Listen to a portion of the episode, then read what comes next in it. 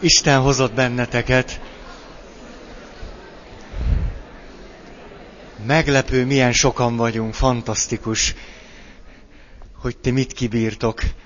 Örülök, hogy nem mentetek el, kicsit aggódtam, hogy már nem lesztek itt. Na, ott tartottunk múltkor, hogy elkezdtük nézni a vallásos kételynek a formáit, és bevezetőképpen hadd olvassak föl egy rövid részletet Kierkegaardnak a Keresztény Hit iskolája című művéből. Azért, mert nagyon jól kifejezi azt, hogy amikor a, a kételyről beszélünk, akkor valójában nagyon is közel járunk a hithez. Hogy ez nem, nem visz bennünket távol a hittől, sőt, éppen a kétely körbejárása által tudunk valamit nagyon markánsan megfogni, ami a hit lényegéhez tartozik. Hallgassátok akkor ezt. Az ember a legszívesebben elsírná magát, ha meggondolja a Krisztus hit állapotát a kereszténységben. Halván, amivel a prédikációk újra meg újra előhozakodnak, mégpedig a legnagyobb önelégültséggel, mintha valami igazán áttörőt és meggyőzőt mondanának. Arról beszélnek ugyanis, hogy Krisztus közvetlenül szólott istenségéről, ő maga mondta, hogy az atya egyszülöttje, minden nemű rejtettségre utálattal tekintenek, mint ami Krisztushoz méltatlan, és ami egy ilyen komoly ügy, sőt minden ügyek legkomolyabbika, az emberiség megváltása tekintetében limlom és merő hiúság. Azt bizonygatják, hogy Krisztus egyenes válaszokkal szolgált egyenes kérdésekre. De jaj, az ilyen papok azt se tudják, mit beszélnek, mintha rejtve volna a szemük előtt, hogy kiírtják a Krisztus hitet. Aki a zsidóknak botrány, a görögöknek pedig őrültség. Aki a minden titkot titokban fölfedő titok. Az emberek kezei közt afféle közismerten komoly emberré alakul. Majdnem olyan komolyá, mint a pap. Ha az ember veszi magának a fáradtságot, hogy közvetlen és kedélyes fesztelenséggel így szólítsa meg, na kivele de őszintén. Akkor az Isten színe előtti legkisebb félelem és reszketés nélkül, hitszülő haláltusa és imádfakasztó borzongás nélkül, a botránkozás lehetőségének legcsekélyebb rémülete nélkül, azon nyomban közvetlenül megtudja, amit nem lehet közvetlenül tudni. És a végső néhány gondolata, ami a komolyságot illeti, nos, az ilyen papok ugyanannyira értenek a komolysághoz, mint általában a Krisztus hithez. A komolyságot éppen az jelenti, hogy Krisztus nem szolgálhat közvetlen közléssel, hogy önmagában egy közvetlen kijelentés, akár a csoda, mindössze figyelemfelkeltésre való, és akiben fölserken a figyelem, az megütközik az ellentmondáson, és eldöntheti, hinni akar-e, vagy botránkozni. De hát Krisztusból manapság bálványt csinálnak, és ez komolyan veendő. Fogják a közvetlen kijelentést, koholnak hozzá egy kellően fantasztikus alakot, jobbára megindítót, szelit pillantás, barátságos szemek vagy bármi, amit egy ilyen locska pap kiagyalni képes. Márpedig így közvetlenül és egészen biztosan, hogy Krisztus Isten. Milyen a megindító könnyelműség ez. Na nem, ennyire olcsón azért nem ússza meg az ember a keresztényé levést. Krisztus az ellentmondás jele, és közvetlen kijelentésével csupán magához bilincsel, hogy beleütköz az ellentmondásba, és szíved szándékai napvilágra kerüljenek, mikor eldöntöd, hinni akarsz-e vagy sem. 160. oldal. Akarja valaki tovább olvasni? Mert szívesen odaadom. Na, az első kettőt elmondtam, emlékeztek a reaktív és negatív kételj. A második volt a személyes jogok sértése által kiváltott kételj. És most jön a harmadik, a vallásos intézmények elutasítása révén kialakult kételj. Erről ti szerintem legalább annyit tudnátok beszélni, mint én, amikor megbotránkozunk, de talán még inkább Kierkegaard szavaival úgy döntünk, hogy meg akarunk botránkozni a vallási intézmények ezen azon adottságai fölött. Néhány héttel ezelőtt úgy döntöttem, hogy megbotránkozom egy intézmény működés módján, ez most kivételesen nem az egyház volt. Nem, hát azért ennyire egyoldalú nem vagyok. Pusztán csak megkóstolom az összes intézményt, amiben járok, és végig botránkozom rajtuk. Ez az intézmény, ez a lelki gondozó, képző intézmény volt, ahol egymás után hallottam a rosszabbnál rosszabb előadásokat, természetesen a gőgöm is belejátszott ebbe, és ahogyan hallgatom ezeket az előadásokat, kezdtem fölhúzni magam, úgy döntöttem, ideges leszek, ez nagyon jól, jól mutat, nagyon jól el tudom tölteni az időt, ahelyett, hogy figyelnék, vagy gondolkodnék, hát ez sokkal egyszerűbb. És akkor egyszer csak kaptam egy nagy pofont, nem ténylegesen, hanem kaptunk egy kérdőívet, hogy vége van a fél évnek, írjuk le, hogy mi hogy tetszett. És hát én azt gondoltam, eljött az én időm. Hát erre, erre készülök, egytől tízig lehetett osztályozni az előadásokat, kettes, kettes, így. Aj, nagyon élveztem, jó, jó volt.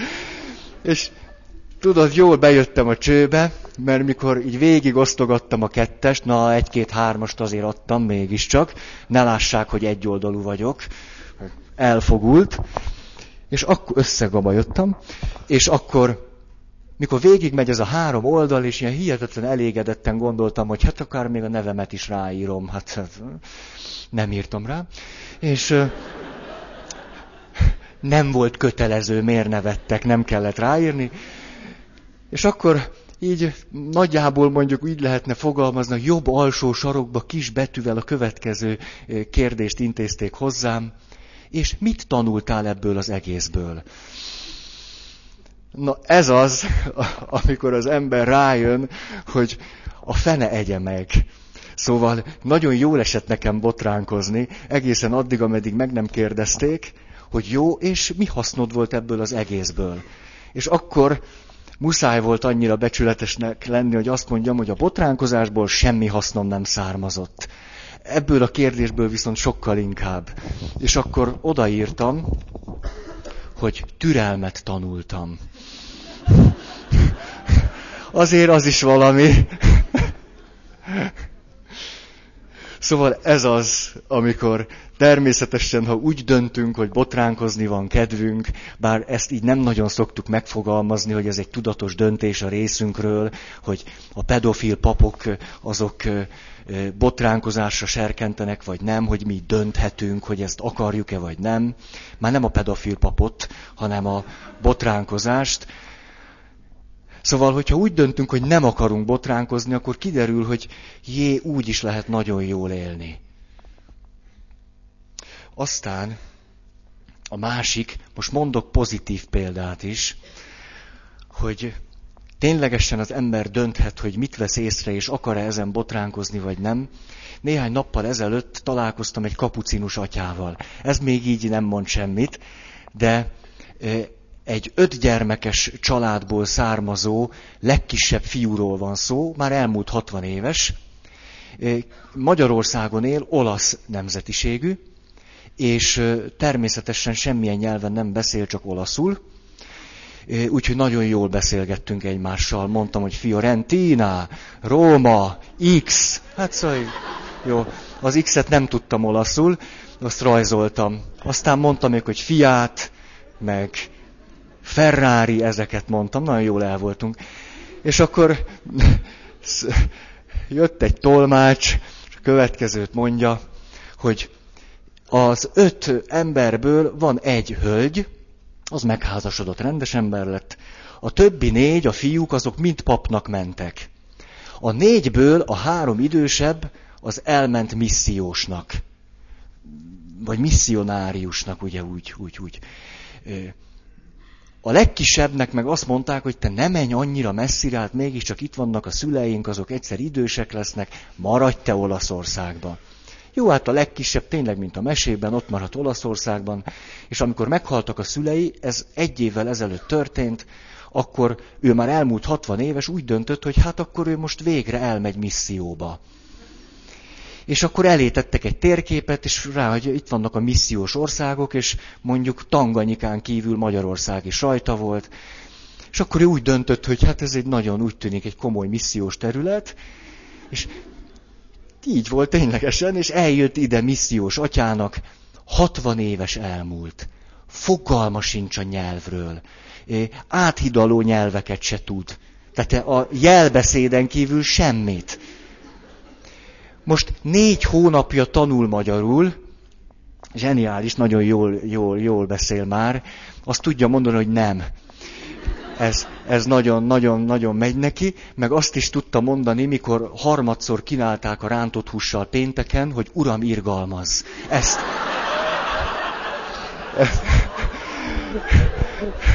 Ez egy jó példája annak, hogy a veszély mi mindent hoz ki az emberből.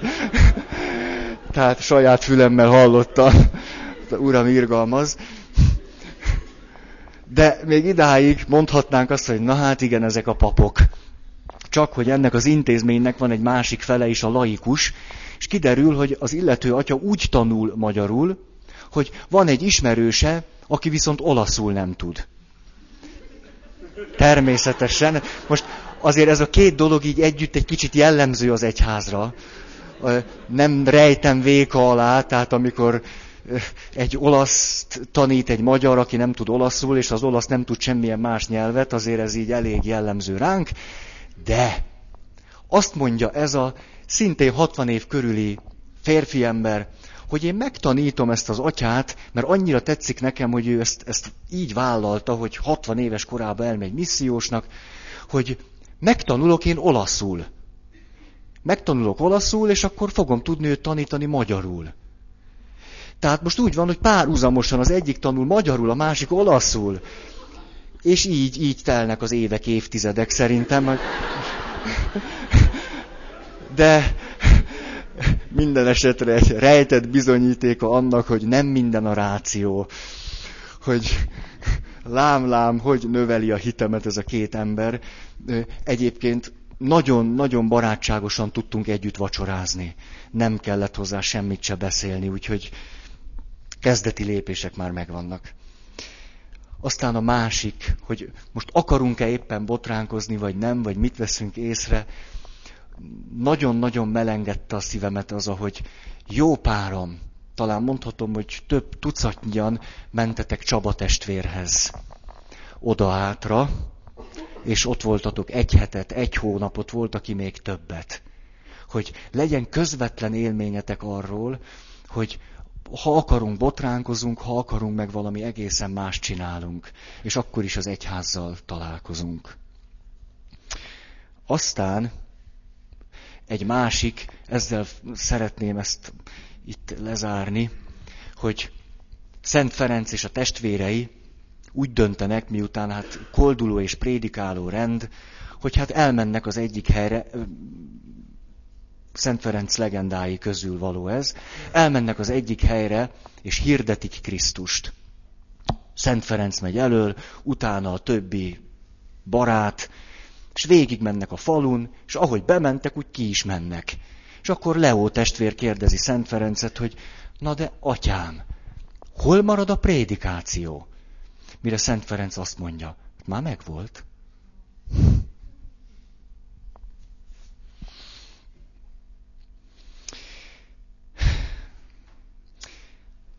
Ennyit erről. A negyedik a lélektani kételj. A lélektani kételj lényege az, hogy nem tudjuk eldönteni, hogy mi csináltuk Istent, vagy Isten csinált minket. Nagyjából ez a lényege, hogy projekció-e, kivetítése az Isten. Vagy pedig nem, itt valami valóságos dolgot tudunk megragadni, vagy kitapintani.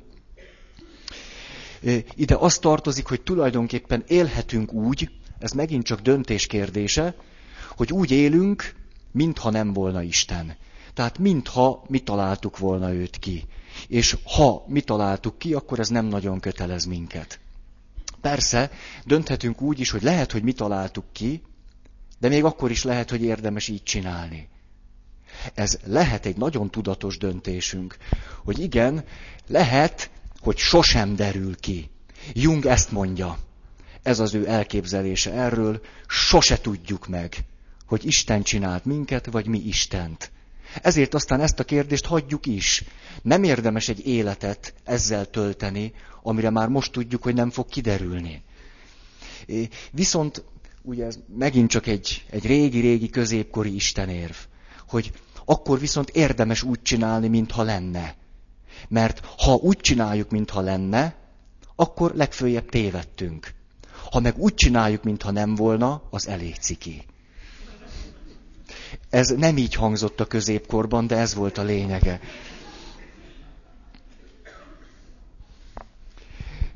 Ugye ez ahhoz hasonlít, mint ahogy a, az egészséggel kapcsolatosan Magyarországon. Akárhányszor erre rákérdeznek az utóbbi évtizedekben. Az egészség általában megjelenik első, második, harmadik, akármilyen helyen. Nagyon előkelő helyeken. És akkor, ha úgy kérdeznek rá, hogy és mit teszel érte, akkor meg legalul van. Ez döntés kérdése, hogy csak eldöntöm, hogy van, és utána teljesen közömbös az, ahogyan élek, a döntésemet illetően, vagy pedig azt mondom, hogy nem, az kötelez engem.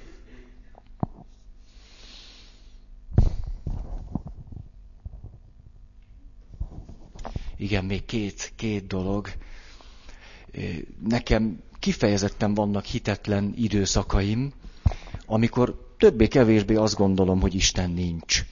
Így ilyen egyszerűen. Hogy tényleg mi találtuk ki.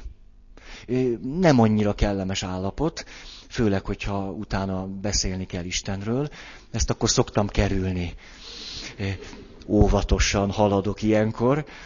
És volt egy megint csak ilyen időszakom, nem olyan régen, lehet, hogy még most is tart, és Ugye épp azon gondolkodom, hogy hát Isten biztos nincs, mert csak én találtam ki, és akkor közben pedig, ahogy erre gondolok, látok magam, jaj, teljesen, kaptam egy balázsáldást, vagy mit ilyen...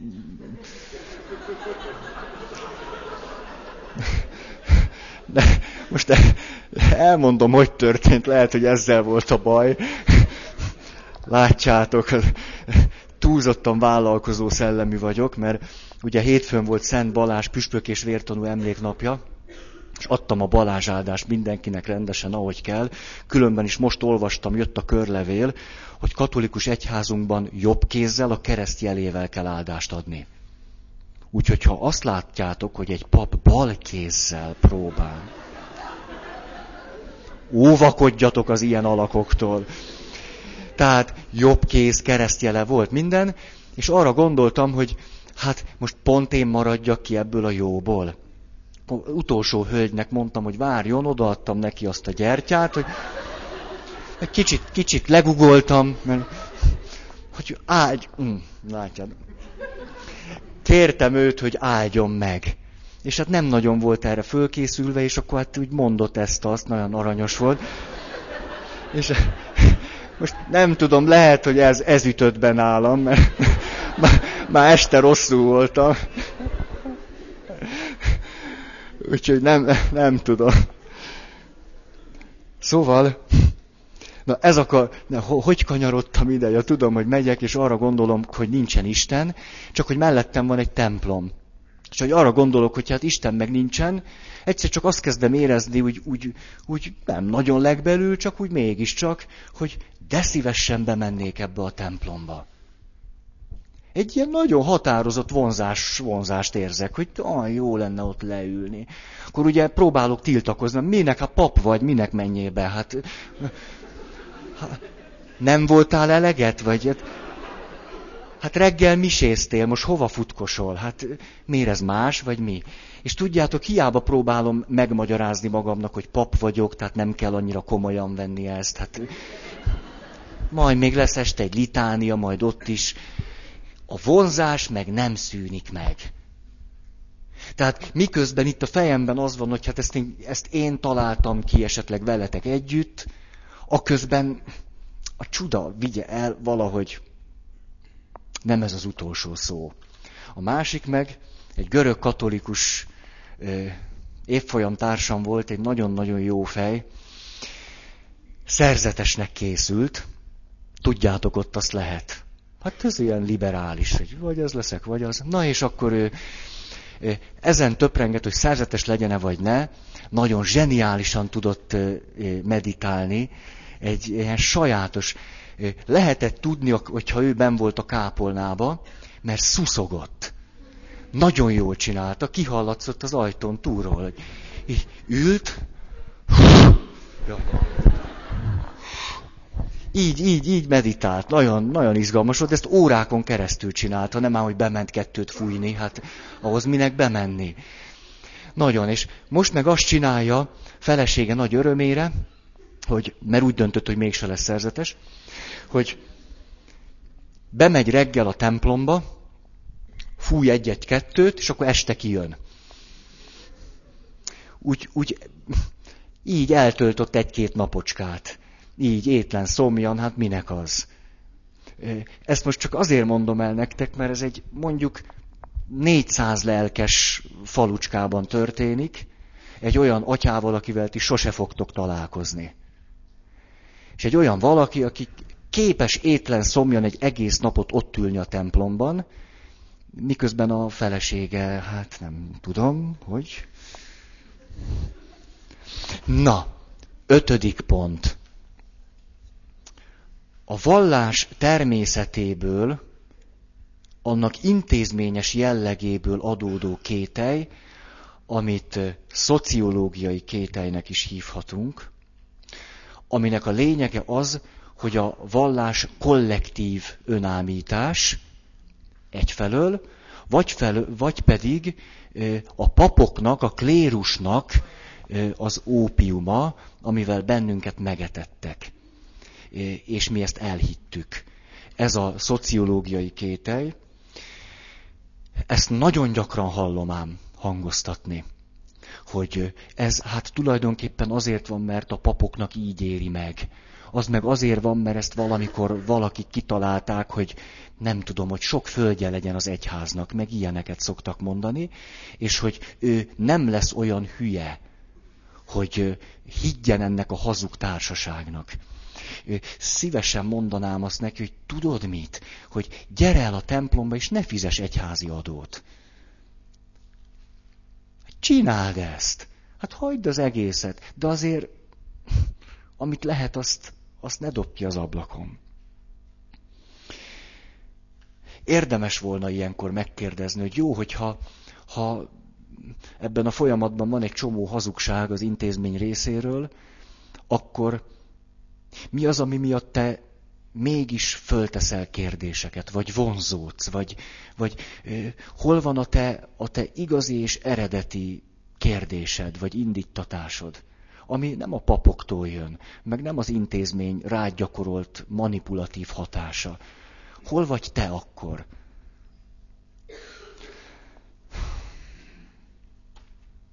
Erről jut eszembe, hogy, hogy most itt ugye ez a, ez a fizetünk a dolgokért, kereszteltem vasárnap, és akkor van a kereszteléskor öröm apa? Nincs, ugye? Nem tudom, szóval akkor egy ilyen örvendező férfiről van szó. Na, mindegy, hát ezen nem újjon. És annyira örvendezett, hogy azt mondja nekem, hogy hát atya, úgy, úgy örvendezek, hogy hát szeretnék ezek, hogy most fizetni. Mondom, hát ne fizessen nekem, már nem azért volt. És akkor így megdöbben ezen, hogy hogy, hogy nem kell fizetni. Azt mondja, jó, akkor adok magának két szem cukrot. És a, tényleg így volt, a szót tett, követte, és a, tegnap előtt a keresztelésért kaptam két cukrot. Na, nem nagyot, kis picikőket, ilyen kis picit, de be volt csomagolva külön mind a kettő. Ilyenkor azért az egyiket odaadtam a sekrestésnek. Ugye milyen nagy vonalú vagyok.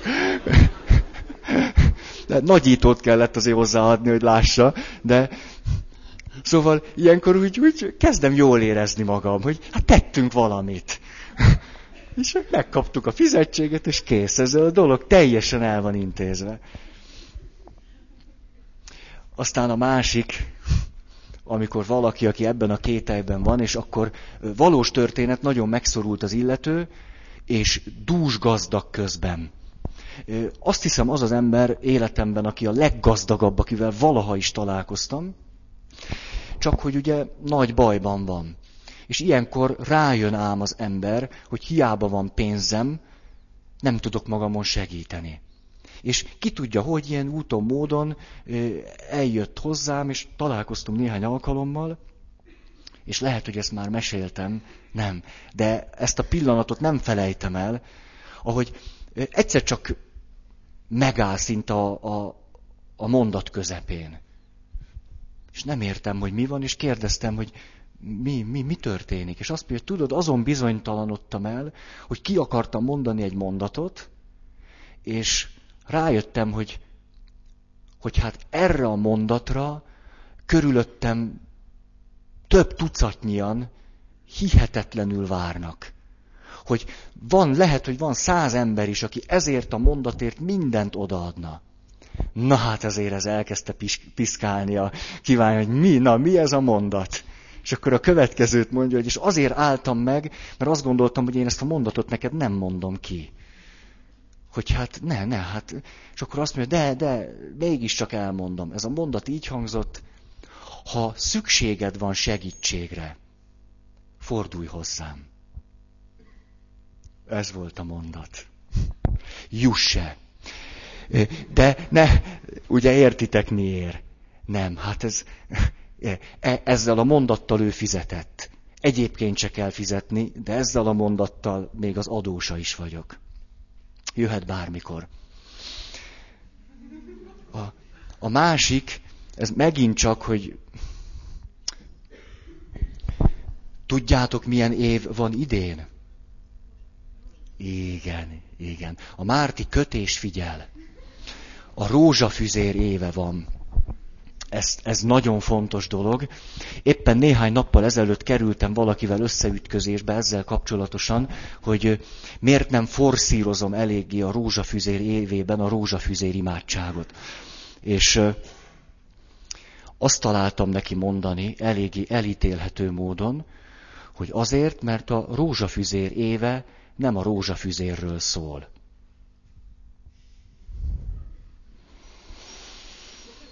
Hűha! Ugyanis tényleg nem arról szól. A rózsafüzér éve szólhat Istenről, szólhat Jézusról, Jézus meg a ti kettőtök kapcsolatáról, sok mindenről szólhat, de hogy nem a rózsafüzérről szól, ez teljesen biztos. Ezt azért mondom, hogy én már ilyen dolgokban is azt, szóval erős kételyt érzek. Mikor kiadják nekünk föntről az utasítást, de remélem ezt, hát persze értsétek félre nyugodtan akarjátok, hogy az idei év a rózsafüzér éve. És akkor kezdem egy kicsit kényelmetlenül érezni magam, hogy most, most ha eddig én sosem mondtam, hogy most mindig a rózsafüzér éve van, csak eddig nem hangsúlyoztam, akkor most, most álljak ki és kezdjem el ezt nyomni? Hogy, hogy minden nap, hogy és aztán ne felejtsétek el ám, hogy a rózsafüzér éve van. Mert én, én se felejtem el három napja, mióta megkaptam a körlevélbe, hogy az van. És aztán majd mikor nem tudom én mi lesz, ugye advent első vasárnapja, attól kezdve, mert már nem a rózsafüzér éve lesz, hanem a litánia éve. És akkor majd kiállok, és mondom, ne felejtsétek el, a litánia éve van idén. Szóval ilyenkor mindig azt gondolom, hogy na ebben van némi manipuláció. Persze jó értelemben, ha jól csináljuk. De hogy, hogy én nekiálljak ilyen hihetetlen elánnal mindenkibe beleverni azt, hogyha eddig nem mondott rózsafüzért, most kezdje el mondani, annál az oknál, ugye azon okból kifolyólag, hogy most a róza, rózsafüzér éve van. Ezt én nem bírom csinálni. Átgondoltam, hogy mit jelent az, hogy rózsafüzér éve, és ez benne van a működésemben. Ugye ezt azzal kapcsolatban mondom, hogy, hogy megint csak igenis úgy gondolom, megvannak azok a pillanatok, mikor eldönthetjük, hogy föntartjuk-e a kételjünket az Istent illetően, azon indokból kifolyólag, hogy bennünket a papok manipuláltak, meg manipulálnak, és ezért mi majd hülyék leszünk hinni Istenben. A hatodik, a tudományos szemléletmódból fakadó kételj. Természetesen ez a tudományos szemléletmódból nem fakad, hanem annak a részterületéből fakad, amikor valaki azt gondolja, hogy a tudomány kritériumai alapján meg kell vizsgálnom azt, hogy mit és hogyan hiszek. Hogy a tudomány a hit fölött áll. És ezért ameddig nem bizonyosodott be, hogy észszerű az, amit és ahogyan hiszek, addig föntartom a kételjemet. Ez ez. Egymás után tapasztalok olyat, hogy amit a tudomány nagy dérrel, durral beharangoz, hogy rájöttünk, azt mi már sok ezer év óta hirdetjük. Egymás után lehetne ezeket mondani.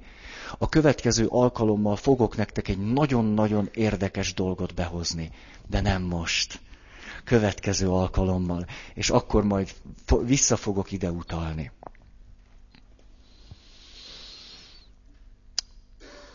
Ezt nem is ragozom, erről volt már szó.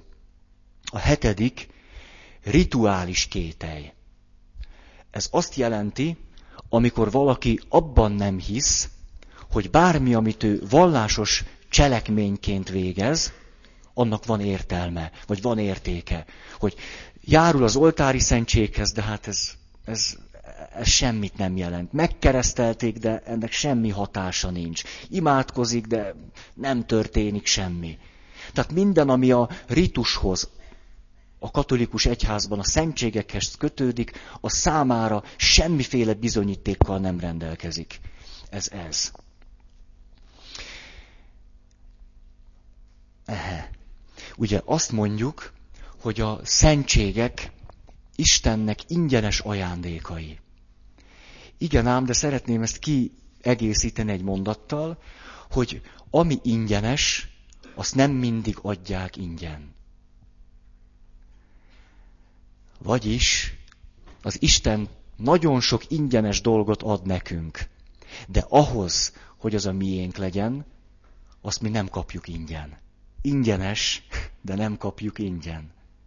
Ez alatt azt értem, hogy ha valaki azt gondolja, hogy ő neki most ez a Szent Mise nem ad semmit, akkor mondjuk érdemes föltenni azt a kérdést, hogy most a Szent Misének kell bevonódnia az ő életébe, vagy neki kell bevonódnia a Szent Mise történésébe. A Szent Misének nem az a dolga, hogy bevonódjon a te életedbe. Nem, nem ezért van. Hanem azért van, hogy legyen egy lehetőséged arra, hogy te bevonódjál ebbe a történésbe. Ez azt jelenti, hogy bár ott ingyen van minden, még akkor is, hogyha a Szent Mise közepén jönnek és persejeznek, akkor is ingyen van, hogy Mit csinálsz te? A gyerekeknek szoktam nagyon-nagyon hangsúlyozni ezt, hogy volt-e már, hogy untad? Igen. Na, ez az a pillanat, amikor kérdezd meg magadtól, hogy mit kell másképp csinálnom. Mert ameddig nem unod, addig jól megy dolgod. De itt van egy fontos pillanat, hogy rájössz, hogy neked itt végre valahára valamit csinálni is kell.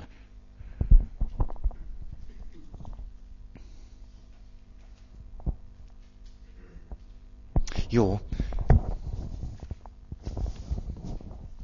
Ezt akartam hét pontban elmondani, hogy lássuk, hogy milyen sokféle a háttere lehet a kételynek.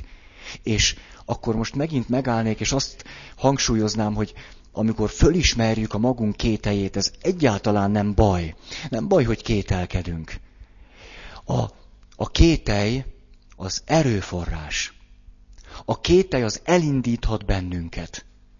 És most szeretnék akkor erről a folyamatról nagyon konkrétan beszélni. Nagyon-nagyon pontról pontra. De, ahogy mondom egymás után, bár egy folyamatot fogok leírni, egyáltalán ne gondoljátok azt, hogy ez csak így játszódhat le, vagy hogy ez valami használati utasítás, hogy így pontról pontra kell valamit átgondolni akkor, amikor fölismerem a kételjem, dehogy is. Lehet, hogy pontokat ki lehet ugrani, lehet, hogy pár pont elég neked, lehet, hogy van olyan, amit én nem is mondok. De a megközelítések, azok fontosak, és szerintem a gyakorlati hasztuk igen nagy. Az első, az első és talán mindig a legfontosabb az, hogy tudatosítsam magamban azt, hogy én most kételkedem. Hogy mi is a helyzet, hogy most ez van. Hogy én most ténylegesen abban az állapotban vagyok, hogy azt gondolom, én találtam ki Istent. Vagy azt gondolom, miután találkoztam egy nagyon hiteltelen pappal, hogy nekem ehhez az egészhez nincs kedvem, mert ez kételyt ébresztett bennem. Érdemes nagyon tudatosítani, mert ha nem tudatosítom, akkor is az élmények, ezek a belső élmények hatni fognak ránk, és majd kihatnak a döntéseinkre, az életvezetésünkre. Ezért az első pont mindig ez, tudatosítani, hogy ez az, amiben most kételkedem. Ehhez tartozik az, hogy jól megfigyelni azt, hogy én most valóban kételkedem-e valamiben, vagy ez a kételkedés, ez, ez mellékkörülmény. Mondjuk nem annyira kételkedek, inkább félek.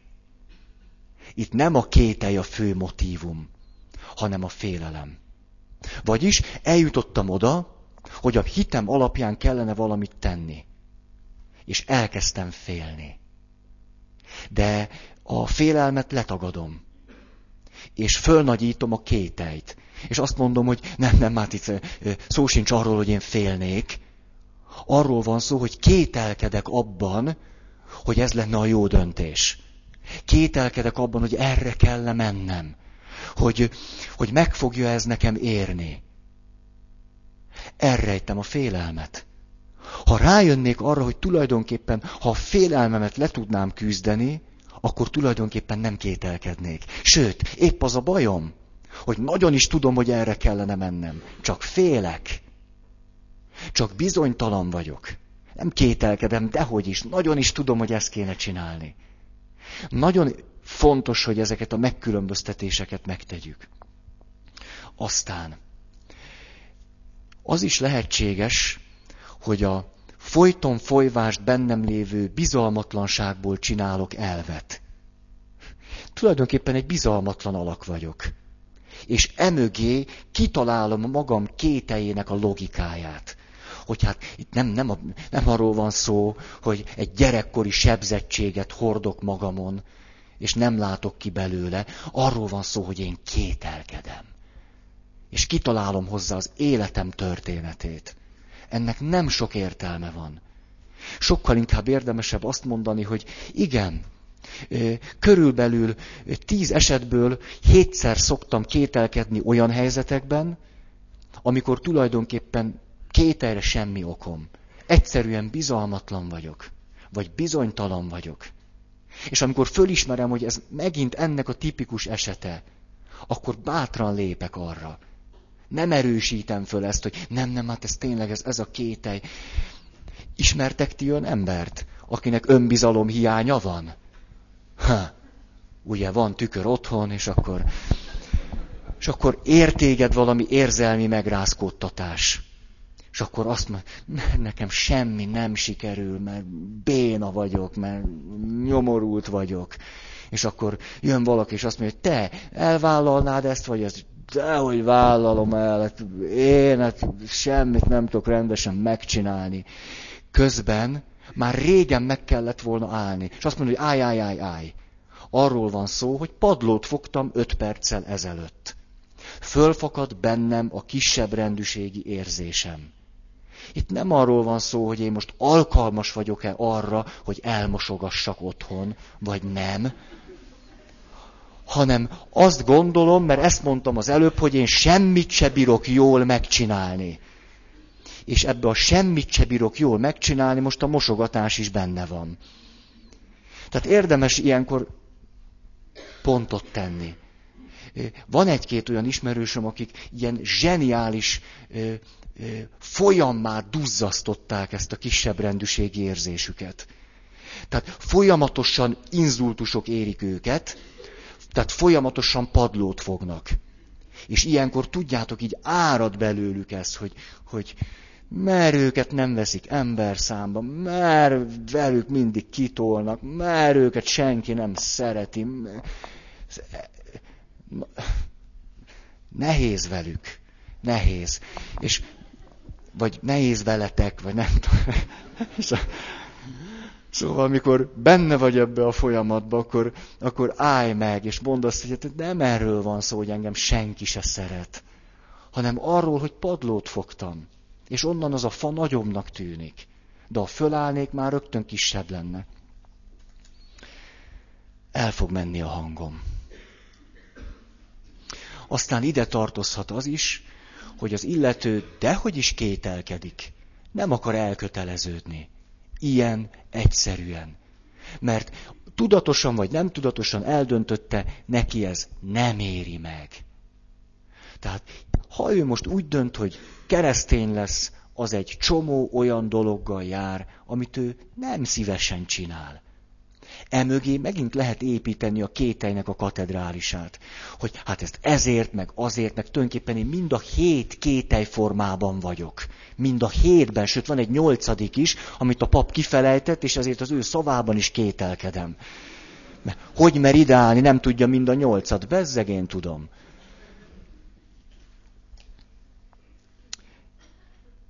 Tehát tudatosítás. A második, ha rájöttem, hogy tényleg egy igazi rendes, jóra való kételről van szó, akkor itt most nagyon sok minden következik. Na szóval. Érdemes akkor föltennem magamnak a kérdést, akarok-e valamit csinálni, vagy nem? Ez egy jó, komoly, fontos kérdés. Nem ilyen kirkegóri komoly kérdés, hanem igazán rendes. Akarok-e csinálni valamit, vagy nem? Mert ha azt mondom, hogy nem, akkor kételkedhetek két kapura, de akkor legalább mondjam ki magamnak azt, hogy így döntöttem, hogy nekem ez nagyon jól esik így. Jól meg vagyok így. Köszönöm szépen, szívesen leélem így az életem. Nagyon élvezem mindenhonnan előkapirgálni azt, hogy miért nincs kedvem itt vagy ott hinni. Ez jól esik nekem, ez biztonság érzetet ad nekem. Tényleg így van. Nagyon sok embernek hatalmas biztonságérzetet ad, ad, ad az, hogy kételkedhet. Mert akkor számára ismerős a világ. Jaj, hát megint bizonytalan vagyok. Hát jó van akkor. Hát ez ismerős. Na most, ha úgy döntök, hogy akarok ezzel valamit csinálni, akkor ezzel azt is mondtam, hogy itt döntéshelyzetben vagyok. Vagyis, hogy a kételjemmel kapcsolatosan értelmes döntéseket hozhatok. Itt szeretnék megint megállni és azt mondani, szerintem nem érdemes azt forszírozni, hogy most hinni akarok-e vagy nem. Mert ez nem akarat kérdése. Ezt sokaktól hallottam, hogy annyira akarok hinni, de nem megy atya. Ne kezdjük ezt a végén. Tehát nem. Akarni, a döntést kell. Tehát dönteni akarok a hitre vezető úton valamelyik pillanatban. Valahogy. Majd erről lesz szó, hogy, hogy mik ezek a pillanatok. Fogok történeteket mondani. Meg akarom keresni azt a pillanatot, ahol dönthetek. És ott dönteni akarok. És miután meghoztam ezt a döntést, és az alapján csinálom a dolgaim, fog jönni a hit az annak a következménye lesz. Különben valóban akarhatok én hinni napestig. Ebből semmi nem lesz.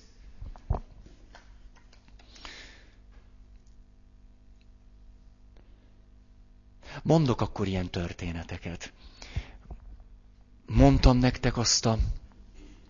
Tényleg szóljatok, szóljatok, legyetek rendesek, hogyha mondtam azt a azt a Franklt, amikor...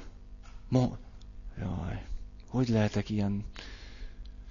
Á, nem fejeztem be a mondatot, ez jó jel. Szóval, amikor viszik át az egyik lágerből a másikba. Mondtam ezt nektek. Viszik át egyik lágerből a másikba 1944. Mondtam ezt itt? Nem. Jó, jó, köszönöm. Szóval, szóval viszik át egyik lágerből a másikba, és vonulnak, vagy ezren egyik koncentrációs táborból a másikba, és akkor azt, ezt írja, hogy, és akkor látja azt, meg hallja, hogy a társai ezen beszélnek, hogy jaj, most, most mi lesz velünk? Mert ezt az előző helyet legalább megszoktuk, legalább tudtuk, hogy mi volt. De most vajon lesz-e mit enni? Tudunk-e majd mosakodni? Lesz-e elég idő a dolgunkat elvégezni? milyen lesz a lágerparancsnok, milyen lesz a körletparancsnok. Szóval fölteszik ezeket a kérdéseket. És akkor Frankl, a pszichiáter, ahogy látja a többieket, azt mondja, és közben ő maga is ugyanezeket a kérdéseket teszi föl. Egyszer csak tudatosul benne az, hogy itt mi most minnyáján abban kételkedünk, hogy túléljük-e vagy nem. Hogy a régi helyen el tudtuk hinni azt, hogy túléljük. És most, hogy megyünk át erre az új helyre, most egyszer csak föl, föltesszük ezeket a kérdéseket.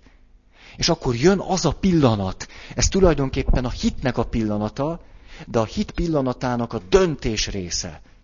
Mikor azt mondja, ha tovább fölteszem magamnak ezeket a kérdéseket, tovább és tovább kérdezem ezt magamtól, akkor végtelenül el fogok gyöngülni teljesen el fogok gyöngülni, mert természetesen nem tudok ezekre választ adni. Mert el fog hatalmasodni ez a kételj, és félni fogok, sőt rettegni, és bizonytalan leszek, és nem marad semmi energiám, sőt figyelmem arra, hogy túléljek. Semmi nem marad, ha tovább kérdezem magamtól azt, hogy lesz-e mit enni, és mi lesz velünk holnap, és túl fogjuk-e élni. És ez az a pillanat, amikor azt mondja, most döntök, hogy ezeket a kérdéseket nem teszem föl többet. Ez tulajdonképpen a hit döntése. De mégsem közvetlenül és konkrétan arról kell dönteni, hogy hinni akarok-e vagy nem. Hanem arról, hogy tovább teszem föl ezeket a kérdéseket, vagy nem. És akkor ő a következőt mondja. Most már mondtam ezt? Nem. Jaj, de jó. És akkor azt mondja, hogy akkor viszont mit kéne csinálnom. És még mindig mennek az új tábor fel, és akkor azt mondja, hogy haha, most már én elkezdtem reflektálni erre a helyzetre, hogy miben is vagyunk. Most valami nagyon fontosra rájöttem. És akkor elkezdi mondani magában a mit, mindegy, hogy hol az osztrák tudományos akadémiának az ülésén a koncentrációs táborok lélektana című előadását. 44-ben, ahogy megy, az egyik táborból a másikba. És elkezd, elkezd egy előadást tartani. És hogy elkezdi ezt az előadást tartani, egyre inkább megerősödik, és nyilván, mert más valamire figyel, összpontosítja az energiáit, didi És elkezd benne növekedni a hit. És a, a történetnek az a, az a leg, leg, leg, leg része, hogy mindezeket ő az Osztrák Tudományos Akadémiának az előadásán mondta el, és úgy ezzel kezdte az előadását. Én ezt az előadást már elmondtam egyszer, 1944-ben, az egyik táborból vonulva a másikba. Most csak elismétlem. Ez az a pillanat, amikor az ember dönthet. Végső soron arról, hogy hinni akar, vagy kételkedni. De nem közvetlenül és konkrétan tudunk a hitről dönteni, hanem megtalálhatjuk azt a pillanatot, amikor valami olyasmiről dönthetünk, amiről valóban lehet dönteni. És ebben a, ebben a helyzetben azt talán a legsokat mondóbb, hogy egy olyan helyzet, amiben látszólag valaki semmiről sem dönthet. Csak épp az életről, halálról. Mondok még ilyeneket. Szerintem szerintem majdnem minden olyan kapcsolatnak, hogy, hogy megcsalom a férjem, megcsalom a feleségem, pedofil leszek, vagy mit tudom én mi leszek, hogy tehát ha csak valami nagyon súlyos dolog nincsen, vannak ilyen mozzanatai. Ennek a folyamatnak vannak ilyen pillanatai. Az egész folyamat nem ilyen. Természetesen nem ilyen. Lehetne azt mondani, mondjuk, nem tudom, hogy így van, de nagyjából, hogy a folyamatnak a nagyobb részében komolyan döntéshelyzetben nem vagyok. De vannak pillanatok, amikor abban vagyok. Mert néha meghozok egy döntést, és akkor utána pörög az a dolog előre. És akkor valahogy fut az előre valameddig, ameddig megint tudok egy döntést hozni. Ugye azért, mert az érzéseink, az ösztöneink, egy csomó minden néha víz bennünket előre. És egy-egy döntés tényleg meghatározza a következő pillanatokat. De hogy egy ilyen folyamatban mindig is lesznek olyan pillanatok, mikor az ember leület, és azt mondhatja, hogy na most abba hagyom azt, hogy elkezdjek úgy gondolkodni erről, hogy rosszul döntöttem. Hogy mégsem azt a nőt vettem el, akit kellett volna. Hogy lehet, hogy ezzel a másik nővel boldogabb lennék. Nem tudom, de megvannak ezek a pillanatok. Nyilván, hogyha ha beszélgetek bárkivel, és hoz egy ilyen élettörténetet, akkor lehet, hogy ő annyira a kellős közepén van, hogy valahogy odáig kell őt elkísérni, elsegíteni, hogy meg tudjon születni ebben a folyamatban egy olyan pillanat, amikor ő fölfogja azt, hogy most döntéshelyzetben vagyok. Mert ilyen pillanatok biztos, hogy mindig vannak. Egészen biztos. És aki bepörög egy ilyenbe, és ezt csinálja 50 évig, az biztos, hogy valamikor eldöntötte azt, hogy ő ezt így fogja csinálni. Ha szabad ezt így mondanom, nem hiszek neki. Nem hiszek neki, amikor ő azt mondja, hogy nem tehetett semmit. Olyan megrázó az a mondat. Tudjátok, a veszedelmes viszonyok. Láttátok? Húha, megrázó film érdemes megnézni. Amikor azt mondja John Malkovich, ugye ott a vége felé, hogy is, hogy van az a mondat, hogy nem tehettem, hogy, hogy? Ez az! Jaj, de jó! Hogy már nem annyira, de hogy ezt mondja. Tehát, de, de az a jelenet, azt, azt látnotok kell. Hogy láttátok? Jó. Ha nem, akkor de rossz nektek. Szóval, mikor vegyétek ki videón, és nézzétek meg, mikor azt mondja, nem vagyok a magam ura. Ugye tönkretesz valakit, hát most ezt így dramatizálom persze. Tehát úgy kölcsönösen jól, jól kipurcantják egymást. Nem vagyok a magam ura. Hihetetlen az a jelenet. Mindent elmond erről. Mindent. Hogy, hogy mennyire nem így van. Hogy vannak pillanatok, mikor az ember nem a maga ura. Persze, hogy vannak ilyen pillanatok, mikor úgy elszálltunk, hogy lepkefogóval nem lehet elcsípni minket. De aztán egyszer előbb-utóbb leszállunk. És az az a pillanat, mikor mondhatjuk azt, hogy a magam ura vagyok.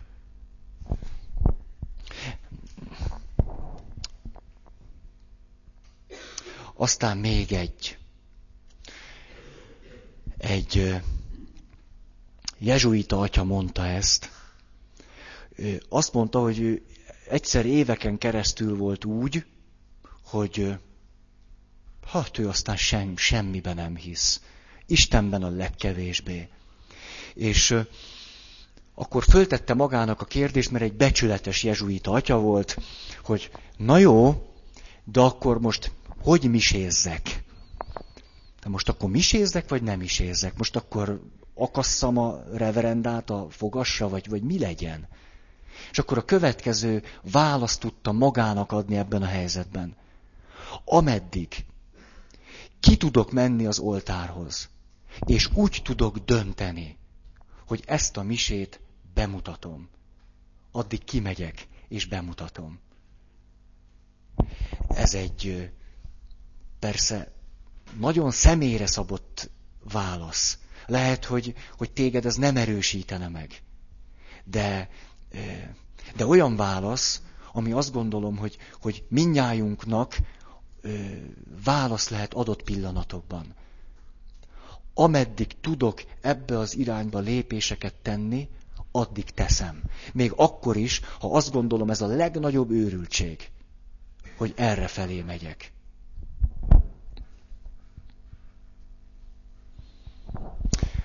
A másik, és ez az utolsó, ahogy így kihegyezem, hogy, hogy, hogy egy olyan folyamatban, ahol látszólag nem vagyok a magam ura, és kételkedem abban, hogy jól döntöttem-e, jól házasodtam, jó, hogy megvannak a pillanatok, amikor a, a hit döntéseit meghozhatjuk.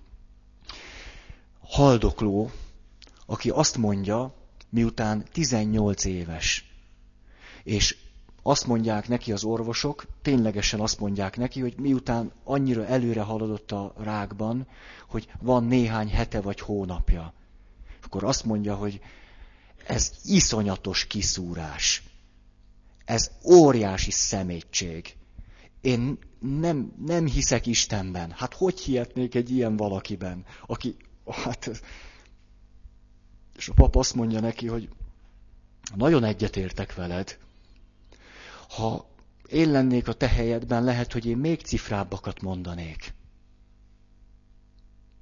Hogy akkor ezen megütközik. De hogy, hogy? Hogy, hogy nem akarják őt meggyőzni, hogy higgyen. Tehát bizony, bizony hogy hát én... És akkor, amikor, ugye ez, amikor a pap ezt elmondja, ebben a pillanatban ezt a lányt döntéshelyzetbe hozta.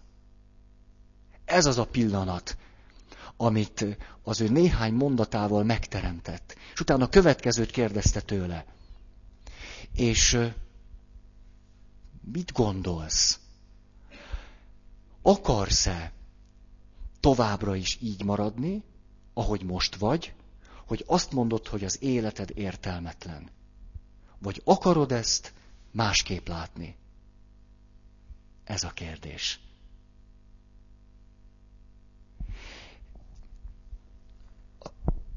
Azért élezem ezt így ki, mert a, a hitnek az igazi ereje és jelentősége azokban a pillanatokban van, mikor megrendül az élet értelmébe vetett bizalmunk.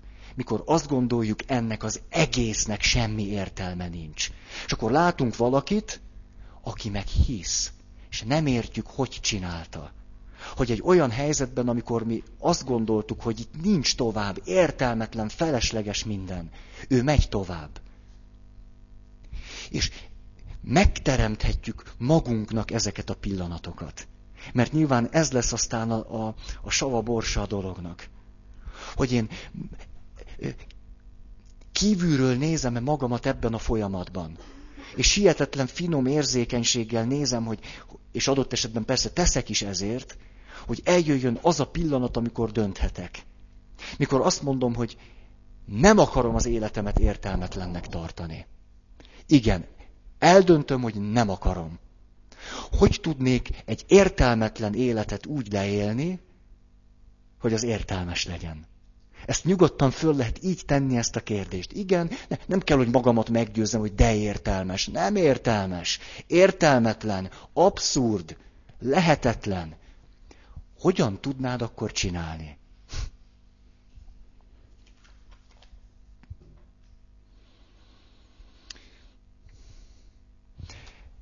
Mondok, mondok valakit az onkológiáról, oda jártam gyakorlatra, oda is beszélgetti betegekkel. És akkor száj, hogy is volt, szájsebészet, de azt nem így hívták, hogy szájsebészet, hanem, nem, de lehet, hogy így hívták. Szájüregi daganatok, az az, az egyik legolyanabb. És akkor főleg azért is, mert hogyha az már egy komoly valami, akkor a látvány, főleg, hogy az ember önmagára néz, az, az, az nagyon-nagyon-nagyon nehéz lehet. És a következő beszélgetés történik. Egy olyan valakivel, aki tényleg úgy is néz ki, hogy, hogy tudod, mikor úgy először ránézel, akkor legszívesebben elfordulsz. Hogy hát te jó ég, hogy, hogy hogy lehet, hogy így. Hogyha mentek ott az onkológiánál, tudjátok, a kék golyónál, ott lehet látni azért. Néha kijönnek, sétálnak, mikor ők el tudják fogadni azt, hogy így néznek ki. És akkor jönnek ki, és hogy mersze ránézni. De hát ez egy másik kérdés. És akkor, hát persze, azt gondoltam, mikor így, így vagyunk egy az egyben, hogy te jó ég, hát, hát ha, ha valaki azt mondja egy ilyen helyzetben, hogy ennek semmi értelme nincs, akkor az az ember lesz az, akivel éppen beszélek. És akkor a következőt mondja. Ezt a mondatot soha nem fogom elfelejteni. Olyan jó, hogy van egy pár ilyen mondatom. A következőt mondja. Tudja, atya, sok mindent kellett tenni azért, hogy én ide kerüljek. Hoppá. Erre mondaná Jézus azt, hogy ekkora hitet nem találtam egész Izraelben. Az illető, ú, most, az illető ül az ágya szélén, teljes békében. És azt mondja, tudja, atya, én egy csomó olyan dolgot csináltam, ami előidézte legalábbis részben azt, hogy én velem ez történt. Lehet, hogy nem mindenért én vagyok a felelős, de hogy én nem mostam fogad 30 évig, meg két doboz cigit szívtam el fél óránként, az biztos.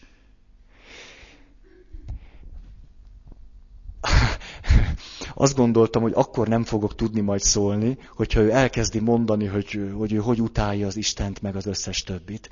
De rájöttem így a gyakorlatban, hogy nem akkor nem tudok szólni, hanem ekkor nem tudtam szólni. Ez az ember végig gondolta azt, hogy ő azért a sorsért, amit élt, vagy él, nagyon is felelős. Döntő részben magának köszönheti azt, ami most vele van. És ezt elfogadta. Ez ám a hit. Mikor valaki úgy ül a kórházi ágya szélén, hogy nem szídok senkit, nem bántok senkit. Még Isten se. Én ebbe vastagon benne vagyok. És nem volt rezignált, nem a halált várta, nem volt életunt. Azt mondta, most ha ilyen nagyon-nagyon egyszerűen akarnám mondani, atya, én ezt megérdemeltem. De nem úgy, mint Isten büntetése. Ne, hát amit csináltam, abból ez jött ki. Ennek az embernek az életében volt egy hihetetlen fontos pillanat, amikor ő dönthetett erről.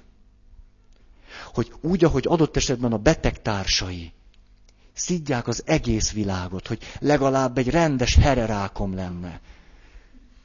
Mert az tényleg nagyon jó. Az egy tényleg. Nem csak azért, mert kettő van belőle, hanem mert az majdnem 90%-osan gyógyítható. Az nagyon tuti. Na. De ez nem, nem szuggesszióként akartam mondani, hogy ráhajtsatok. Szóval ebben a folyamatban igenis van egy pillanat. Persze pillanatok, amikor az illető erről dönthet.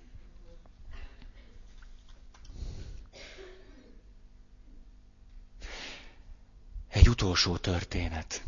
Ezt, ezt hadd, hadd, hadd. Hú. Hmm. De, de, csak nem tudom, hogy melyiket.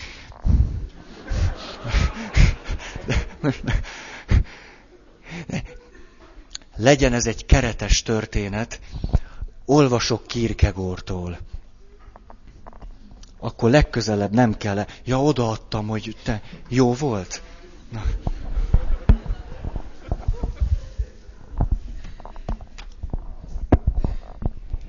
Ezzel fejezem akkor be, ez rövidebb, mint az előző. Hát ez nem igaz, de... A botránkozás lehetősége oly elválaszthatatlan a hittől, hogyha az Istenember nem a botránkozás lehetősége volna, a hitnek sem lehetne tárgya. Ezért a botránkozás lehetősége, miután beolvadt és szervesült a hitbe, az Istenember negatív ismertetőjegye. Ha ugyanis a botránkozás lehetősége nem volna adott, akkor közvetlen fölismerhetőséggel volna dolgunk, úgy pedig az Isten bálvány lenne. A közvetlen fölismerhetőség pedig pogányság. Láthatjuk, milyen kevéssé vált a Krisztus hit hasznára a botránkozás lehetőségének megszüntetése. Hogyan alakult a Krisztus hit szeretetre méltóan megindító pogánysággá. Ugye a botránkozást nyugodtan átfordíthatjuk kételre, kételkedésre. Mert törvényszerű, hogy aki kiírtja a hitet, az elsinkofálja a botránkozás lehetőségét. Mint például, amikor a filozófiai spekuláció a hit helyébe a fogalmi megragadást teszi. Aki pedig a botránkozás lehetőségét csinkófálja el, az a hitet írtja ki. Mint például, amikor egy sóvárgó prédikáció közvetlenül fölismerhetőnek hazudja Krisztust. De akár a hitet írtja ki valaki, akár a botránkozás lehetőségét csinkófálja el, egyúttal kiiktatja az Isten embert is. Márpedig, aki az Isten embert kiiktatja, az kiírtja a Krisztus hitet. Bizony, az 1800 esztendő jottányit sem járult hozzá a Krisztus hit igaznak bizonyulásához, sőt, növekvő erővel éppen a kiírtását segítette elő. Mert hiszen nyilvánvalóan úgy áll a dolog, mint ahogyan feltételeznünk kellene. Ha következetesen hódolnánk az 1800 esztendő bizonyságának, hogy manapság a 19. században egészen másként győződhetünk meg a Krisztus hit igaz voltáról, mint az első és a második nemzedék tehette. A helyzet inkább az, ami persze meglehetősen gúnyosan hangzik, a szóban forgó bizonyíték tisztelőire és hódolóira nézve, hogy a bizonyíték meggyőző erejének állítólagos gyarapodásával párhuzamosan mind kevesebbeket győzött meg. De bizony, ez lesz az eredménye, ha az ember a döntőponton egyszer s mindenkorra kienged valamit a markából. Rettenetes zűrzavar támad, és ez nemzedékről nemzedékre fokozódik. A Krisztus hit igazsága mára bebizonyosodott. Mégpedig roppant mércével mérten. Így aztán senki, vagy jóformán senki sem hajlandó áldozatot hozni érdekében. Akkoriban, mikor az emberek, mondjam talán azt, hogy még csak hitték az igazságát, életüket és vérüket adták érte. Rettentő kábulat. Haj, bárcsak ahogyan az a pogány fölégette a könyvtárakat, mi is félre tudnánk seperni ezt az 1800 évet. Mert ha nem, akkor a Krisztus hit már is kiveszett. Bár csak meg tudnánk érteni a sok-sok hit, értetni a sok-sok hitszónokkal, hogy akik a Krisztus hit igazságát az 1800 esztendőből bizonygatják, így nyerve meg az embereket, bár csak képesek volnának teljes iszonyatában világossá tenni előttük, hogyan árulják el, tagadják meg, és sikkasztják el a Krisztus hitet. Mert ha nem, hát a Krisztus hit már el is sikkadt.